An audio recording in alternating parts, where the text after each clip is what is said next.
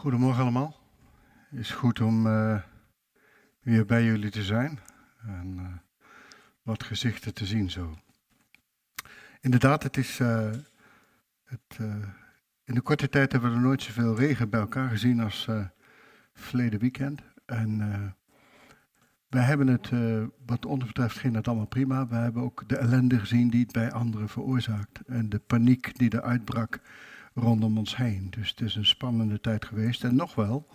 Dus uh, dan kan je zien wat voor een geweld er eigenlijk zit in de natuur. En, uh, maar tegelijkertijd zien we ook mensen uitreiken naar elkaar toe en elkaar helpen. En dat is ook een bijzonder iets. Dus uh, ja, hey, fijn om hier te zijn. Ik heb een, gedeelte die ik graag met jullie wil lezen uit Matthäus 13, één vers. En dat is uh, een. Jezus spreekt over het koninkrijk der hemelen. En in uh, Matthäus 13, vers 44 zegt hij eigenlijk: Het koninkrijk der hemel is ook gelijk aan een schat in de akker verborgen, die iemand vond en verborg. En van blijdschap daarover gaat hij heen en verkoopt alles wat hij heeft. En hij koopt die akker. Jezus geeft eigenlijk, is in een serie bezig van een aantal voorbeelden en gelijkenissen die hij uh, geeft, uh, waarin hij het koninkrijk van God eigenlijk uitlegt of er iets over vertelt. En heeft eigenlijk net gesproken over het mosterdzaadje uh, en over het zuurdesem, dat zichzelf eigenlijk door het hele deeg heen werkt. En het spreekt eigenlijk over het groei van het koninkrijk over dat begin, de start, en hoe het er uiteindelijk uit gaat zien. En dat is vaak zo heel anders, het begin en hoe het er dan uiteindelijk uitziet. En eigenlijk is het soms bijna het tegenstelde aan elkaar. En je hebt geloof nodig om het ook te kunnen zien. Het eerste begin is vaak niet in overeenstemming met het vervolg of het einde. Weet je, dat mosterdzaadje, dat kleinste van zaadjes dat je bijna niet met het blote oog kunt zien. En dan wat het wordt. En het spreekt eigenlijk over hoe Gods plannen en bestemming soms zo heel erg weinig zichtbaar kunnen zijn. Of voor je gevoel ook maar iets betekenen of kunnen betekenen. Weet je, het zijn de tijden in ons leven waar we terugkijken. Waarover dingen waar we ons eigenlijk niet voor mogelijk hadden gehouden. En er zijn zoveel voorbeelden in het, in het woord daarover. Maar ik moest eventjes denken aan die, uh, die muren van Jericho. Ik weet niet of je daar nog een beeld bij hebt. Maar die muren van Jericho, dat daar het volk eigenlijk opgedragen wordt om er gewoon omheen te lopen. Uh, zeven dagen lang. En, uh, en dat, dat, dat denk je, ja, dat is het begin. En dan heb je totaal niet idee wat het gevolg is. Tenminste, niet op dat moment. Ik weet, uh, ik weet niet wat ze allemaal uh, dachten, maar ze moesten stil zijn en op die laatste dag schreeuwen. En dat die muren instorten. Weet je, dat begin is anders. Dat rondlopen, dat ja, we lopen allemaal wel een keertje rondom een stad, toch? En als je dat zeven keer doet, dan vallen niet alle muren in, maar die muren wel. Dat begin in het vervolg. En dan dat gelijkenis van de zuurdesem, dat kleine beetje dat door een hele berg deeg in gaat. En er zijn altijd mensen die uitrekenen hoeveel dat dan ongeveer is. En ik neem dat maar aan, maar iemand heeft uitgerekend dat die berg deeg waar het over gaat, kan 100 mensen voeden voor een hele maaltijd. En dat hele kleine beetje zuurdesem gaat dan door dat hele deeg heen. De start van iets en wat het gevolg daarvan is als God iets in handen heeft. Het is prachtig eigenlijk, een prachtig beeld voor ons allemaal. Dat als God ergens bij betrokken is, dat wat het ook is, dat God in staat is om door een hele hoop heen te gaan met een heel klein beetje. En, uh, maar vanochtend gaan we stilstaan bij zijn volgende uh, beeld uh, over het koninkrijk en dat is de schat in de akker. En sommige commentaren leggen die gelijkenis uit vanuit de gedachte dat de schat is Jezus zelf en wij die het geloof dan in Hem ontdekken. En we, ont, we vinden Hem en dan verkopen we alles wat we hebben. En dat enerzijds is ook een enorme vreugde. Het leren kennen van Jezus brengt die vreugde. Dat is ook absoluut zo.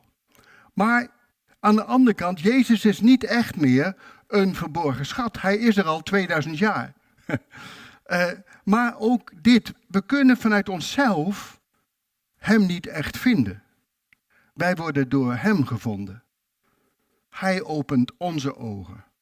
Want van nature, zegt de Bijbel, zijn we blind en zijn we eigenwijs en zijn we gevuld met trots en zullen we onszelf nooit overgeven aan de Heer. En jij en ik, we kunnen onze redding niet kopen. Hij heeft de prijs betaald aan het kruis. Het is door zijn sterven heen. Dus dat kan de interpretatie niet echt zijn van dit gedeelte. En ik las andere commentaren en één commentaar zegt, of een verschillende commentaar zei, de naam het uit vanuit Gods gezichtpunt. Namelijk, wij zijn zijn kostbaar bezit. En hij heeft voor ons betaald. Met de prijs die het hem kostte, zijn zoon Jezus Christus. En Jezus gaf zijn hele leven. En nu is ons leven, zoals het in Colossense staat, met Christus verborgen in God. En ik denk dat beide interpretaties absoluut veel waarheid in zich hebben. Maar de juiste interpretatie moet zijn dat er iemand al tot leven gekomen is in Jezus. Dat zaad is de grond ingegaan en het draagt al vrucht. En het begint meer vrucht te dragen. Maar het beeld is, er is eigenlijk zoveel meer te ontdekken. En hier staat dat de schat is verborgen. Maar het is verborgen in een groot open veld. En het spreekt eigenlijk over dat open veld van Gods woord. Dat open veld van ons gebedsleven, waar we natuurlijk, zodra we de Heer Jezus leren kennen, dan weten we wat het is om te bidden. Mijn gebedsleven, en ik denk ook dat voor jullie, veranderde op het moment dat je de Heer Jezus leert kennen. Het werd iets heel persoonlijks. Maar eigenlijk ben je pas op weg om te leren bidden. En ik moet eerlijk zeggen, ik ben nou uh, bijna, uh, ik ben 66 en uh, ik ken de Heer Jezus vanaf mijn achttiende. Ik ben nog steeds aan het leren wat het is om te bidden. Het is dat open veld van voortdurend blijven leren en steeds meer te ontdekken ook in gebedsleven. Ook het open veld van gedoopt te zijn en vervuld te worden met de Heilige Geest. Dat wanneer je gevuld raakt met de Heilige Geest, dan komt niet alleen de Heilige Geest, maar dan komen ook de gaven van de Heilige Geest. En die worden open voor je. Het is een open veld waarin je mag leren ontdekken, steeds meer van die gaven te leren gebruiken. En dan zegt Paulus, streef dan naar die uh, hoogste gaven, die andere gaven. Blijf groeien in het gebruiken van datgene wat God je geeft. En ons hele verdere leven is het ontdekken van wat God nog meer heeft in Jezus en door de Heilige Geest. Dat onderzoeken van het woord van God, dat ontdekken van de waarheid, je spade te zetten in dat open veld. En we ontdekken dat Gods woord niet is dan elk ander boek dan ook. Het is een kostbaar en rijk boek dat gaat leven voor je.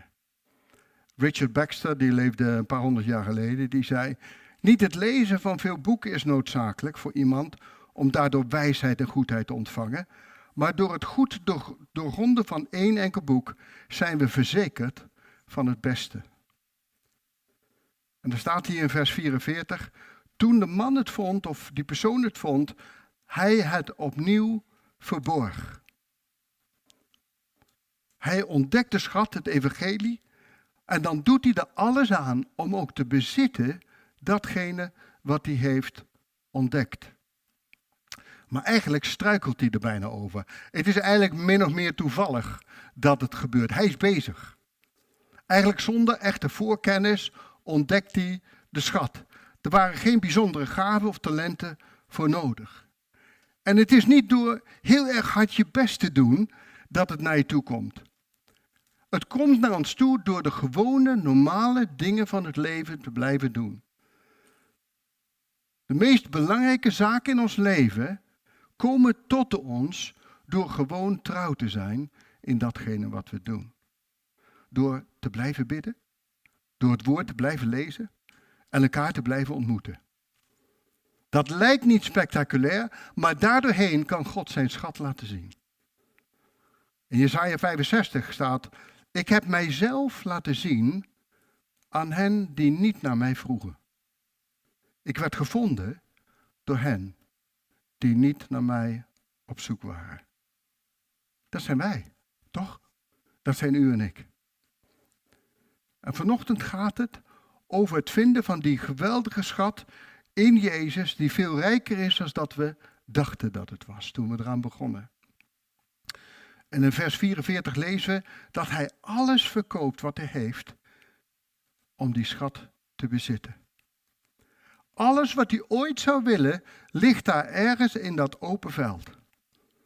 En hij komt tot de conclusie, dat is eigenlijk ook alles wat ik maar wil. Alles wat ik eigenlijk nodig heb, ligt daar.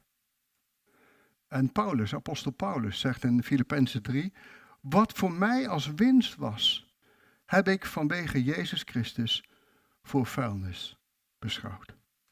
Opdat ik Jezus Christus zelf mag winnen. Alles, met andere woorden, alles op aarde verliezen in ruil voor het koninkrijk van God is pure winst.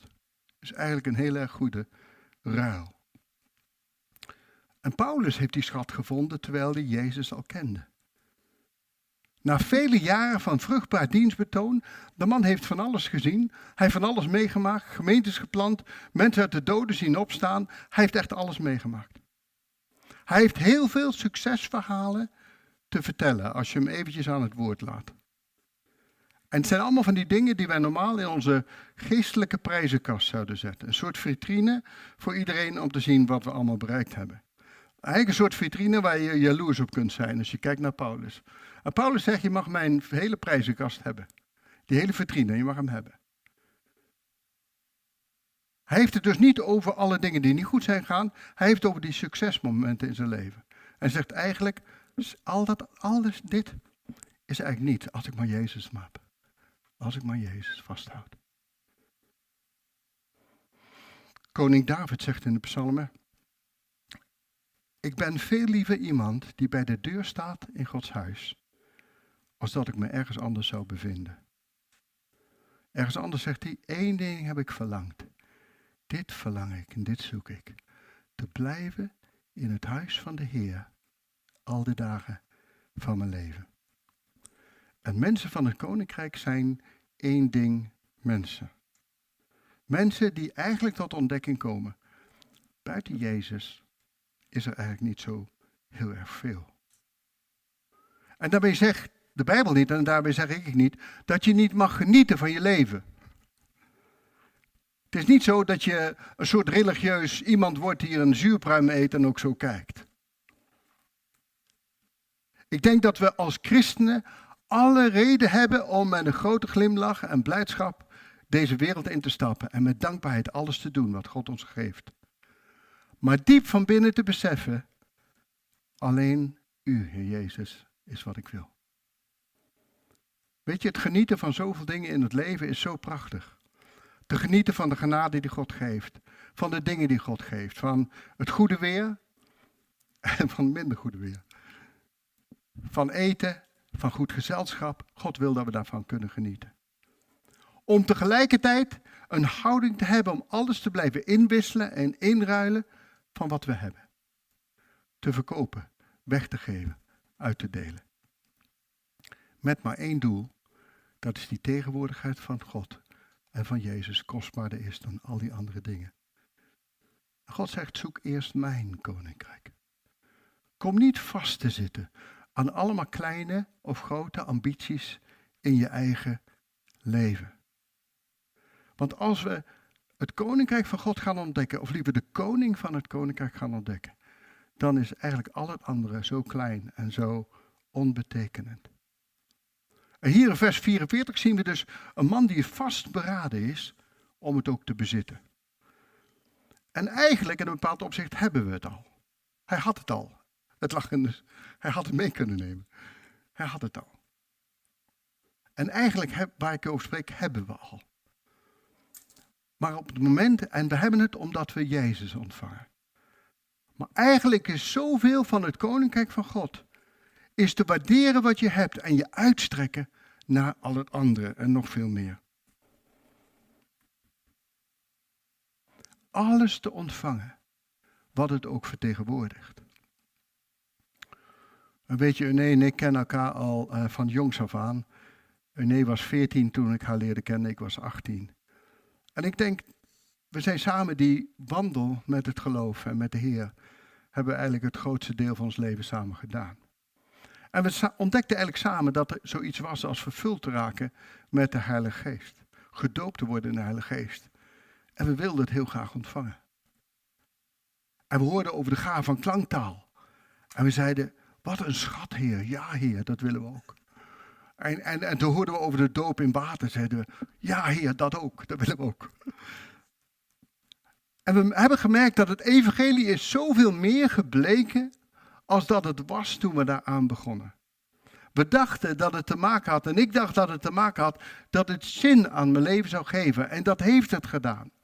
En mijn leven heeft zin gekregen. Maar het is zoveel meer.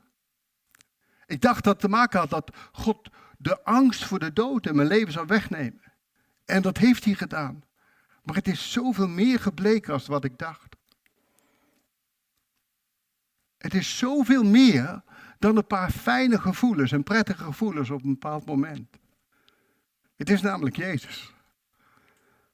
En de Bijbel is niet alleen maar een interessant boek om naar te kijken, het leeft. En God wil daar doorheen spreken. Het is een prachtig iets in, print, uitgeprint. Of op digitale print, hoe je het tegenwoordig ook hebben wil. Maar het woord van God is levend, het is krachtig. En God spreekt tot ons. En deze schat zorgt voor andere prioriteiten in ons leven.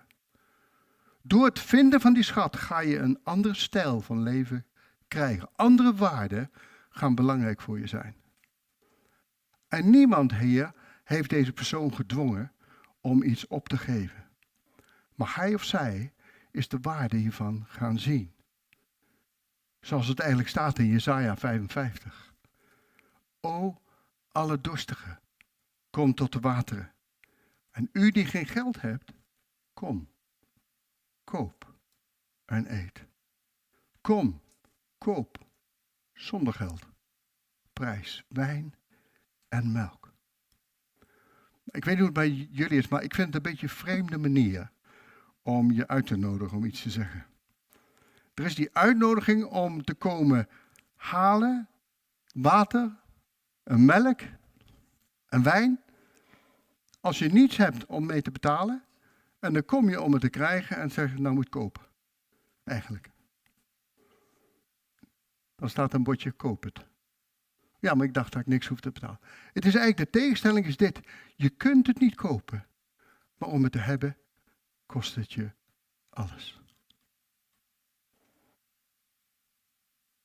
Je hoeft het niet te kopen. Het hele evangelie is gratis.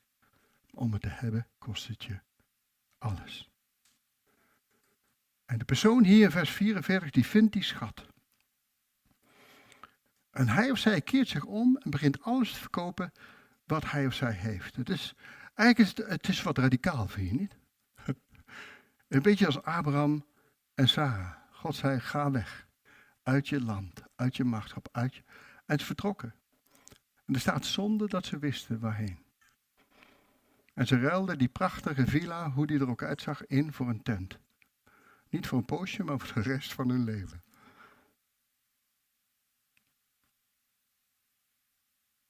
En dat is eigenlijk wat Jezus tegen de rijke jongeling zegt. Hij zei dit. Hij zegt, als je inderdaad alles hebt gedaan, waarom niet dit laatste stukje? Maar dat is wat hij niet kon, of misschien ook niet wilde. De rijke jongeling had het van een afstand bekeken, had aandachtig naar Jezus geluisterd en hij was eigenlijk oprecht geïnteresseerd. Maar uiteindelijk bleef het bij de buitenkant. Want hij had de schat erin niet echt ontdekt. En wat het nodig heeft is dit. Jij en ik, u en ik, we hebben allemaal een persoonlijke openbaring van Jezus nodig om het ook te zien. Ergens is daar die persoonlijke openbaring nodig. En de vraag vanochtend is deze: heb jij de schat echt ontdekt? Heb je de schat in het open veld ontdekt? Zie je het? En als je een poosje op weg bent, wil ik je nog, nog steeds de vraag stellen: zie je de schat nog steeds? Weet je, want als je de schat niet langer ziet, blijft de religie over. En blijft gewoonte over. En er is niks mis met gewoonte, maar als je alles uit gewoonte doet en er is geen leven meer, dan ben je de schat kwijt. Dan hebt je blijdschap weg. En dan ga je naar kerk in plaats van actief betrokken te zijn in de kerk. Want dan voelt het, het, lezen van het woord als een verplichting aan en niet langer als iets wat jouw leven brengt. Dan zijn de momenten van bidden meer ritueel, omdat het zo hoort, dan dat er een intimiteit met Jezus uit ontstaat. En als je de schat niet echt hebt ontdekt of blijft ontdekken, dan ga je zeker niet verkopen alles wat je hebt.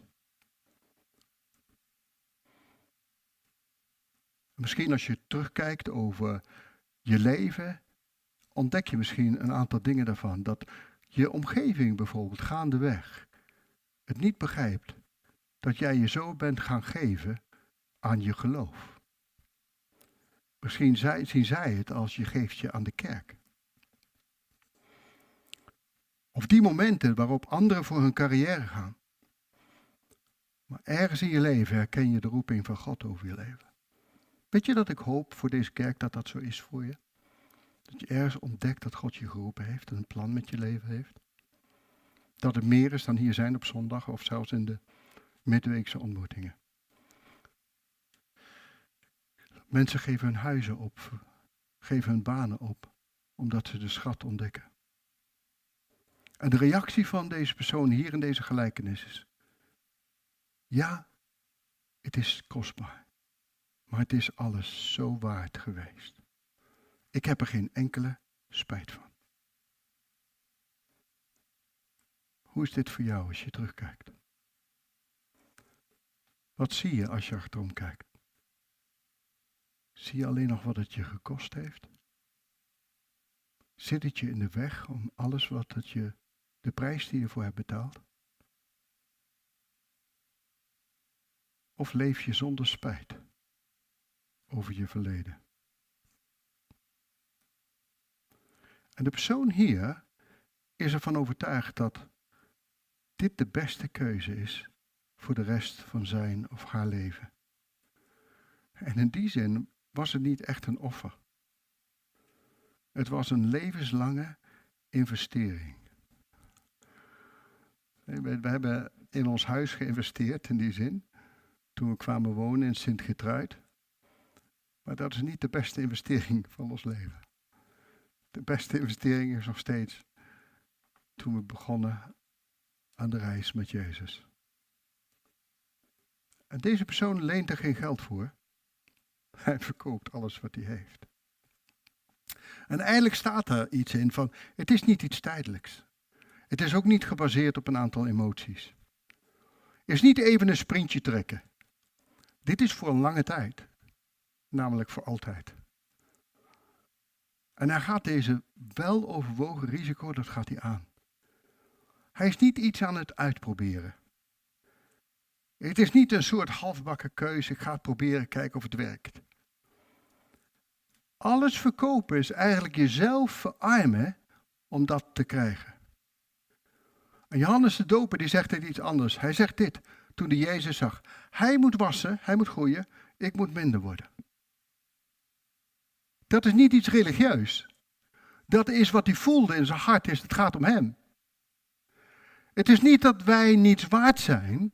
Je bent alles waard voor Jezus, want hij kwam voor jou en hij stierf voor jou. Je bent kostbaar voor hem. Maar wat God eigenlijk zegt is dit: het gaat niet langer om jou.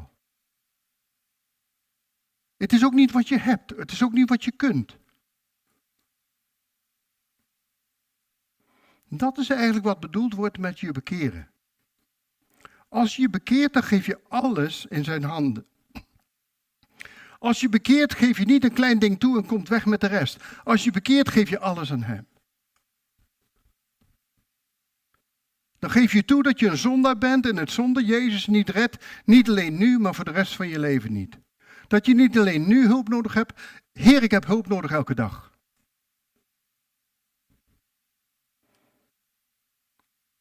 C.S. Lewis die zegt het als volgt. Stel je eigen leven voor als een huis. God komt in je huis en hij gaat het verbouwen. Op het eerste gezicht begrijp je misschien wat hij aan het doen is. Hij zorgt ervoor dat de afvoer werkt, dat alle lekkages verholpen worden en geen lekkend dak meer. Je wist eigenlijk al dat die reparaties nodig waren. En het komt niet als een verrassing. Maar sinds kort is hij bezig om het hele huis te vertimmeren. Op een manier die gewoonweg pijnlijk aanvoelt. En er is geen touw meer aan vast te knopen waarom hij dit doet. Wat is God toch een hemelsnaam van plan? Klinkt mooi hè, hemelsnaam. Wel, hij is bezig om een ander huis te maken. Anders dan dat je had gedacht. Hij plakt er hier een nieuwe zijvleugel aan en daar een nieuwe verdieping op. Een toren op een andere hoek. Een tuin aan de achterkant. Een beetje zoals bij Harold gisteren. Overal staat iets en overal is verbouwd. En je had gedacht dat er een soort gezellig boerderijtje van zou maken. Maar hij maakt er een paleis van. Waarom? Vraag je jezelf af.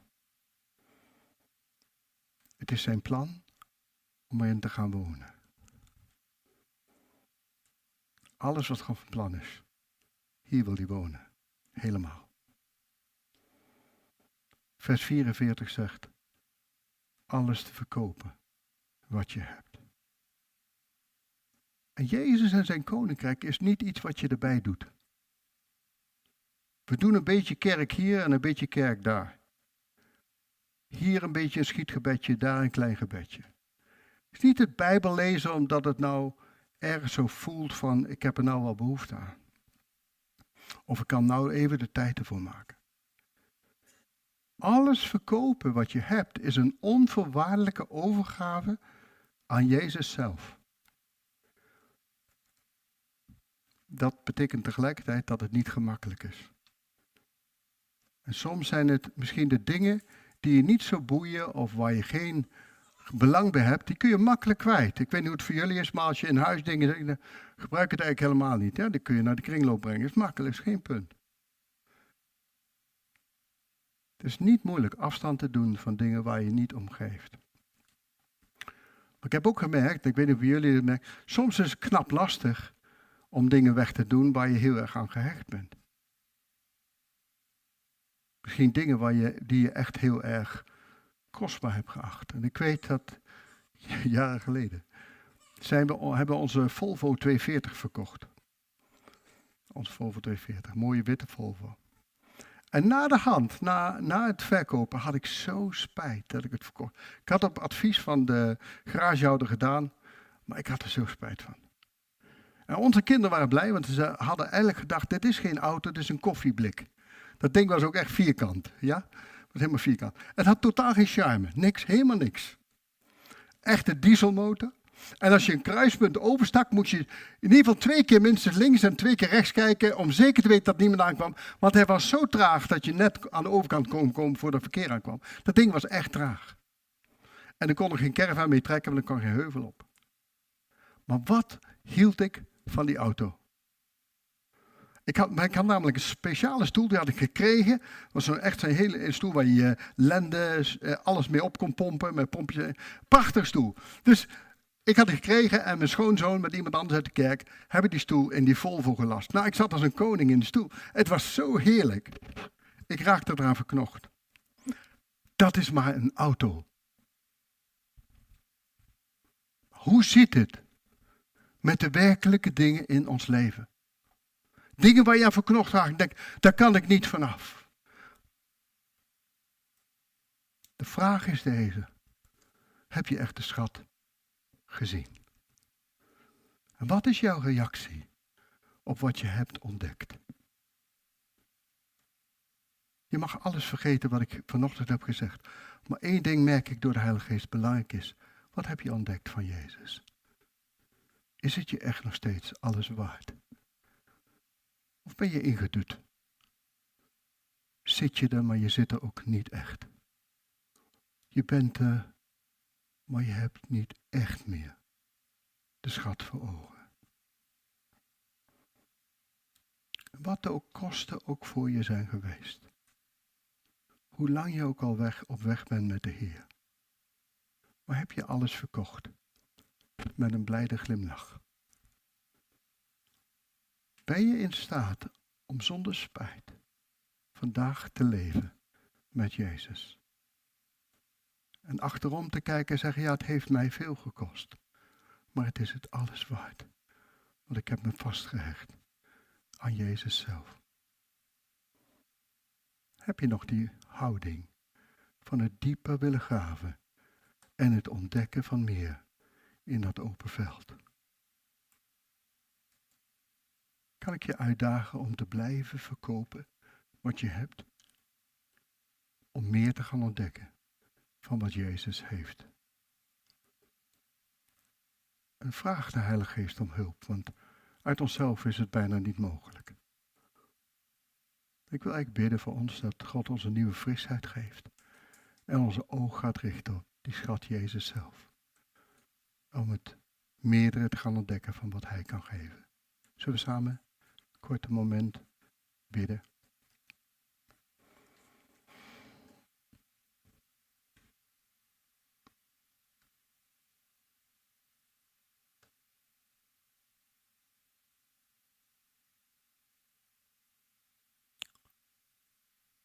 Heilige Geest, ik wil u heel graag uitnodigen en wil u uitnodigen om te komen. Om datgene te doen wat geen van ons kan doen. Ik besef dat woorden alleen maar woorden zijn totdat u het aanraakt en er iets mee kan doen in ons leven. Geest van God, ik bid dat u in ons midden harten ontdekt, die ook de schat hebben ontdekt. Misschien dat dingen wat ondergesneeuwd zijn of we niet helemaal meer precies weten waar we de schat hebben achtergelaten in dat veld. Maar wilt u ons leiden, Heer, het weer opnieuw te ontdekken? Voor hen die u niet kennen, Heer, dat ze op zoek gaan. En zullen gaan zien dat in die akker van hun leven er een schat verborgen is.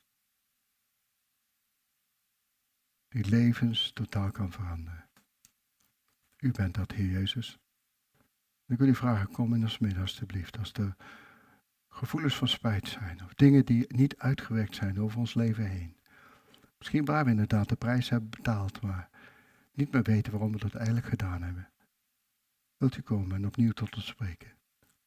Neem ons hart, neem onze gedachten. Leid ons, hier. Ik bid om een honger en een dorst in ons hart naar meer van u. Heilige Geest, dat u in staat bent om tot ons te spreken. Mag er een honger komen naar meer van u, geest van God. Mag er een honger zijn in ons midden naar meer van het woord en meer van gebed. Doe een diep werk, Heer, dat alleen u kunt doen. Wilt u ons meenemen op dat avontuur, Heer? Zoals u Abraham en Sarah nam. Zoals u een rijke jongeling eigenlijk uitdaagde, Heer. Misschien zijn er sommige Heer die het van de buitenkant hebben gezien. Mogen ze de schat ontdekken, wat allemaal omgaat en we prijzen u, Heer, en danken voor uw genade. In Jezus' naam. Amen. Amen.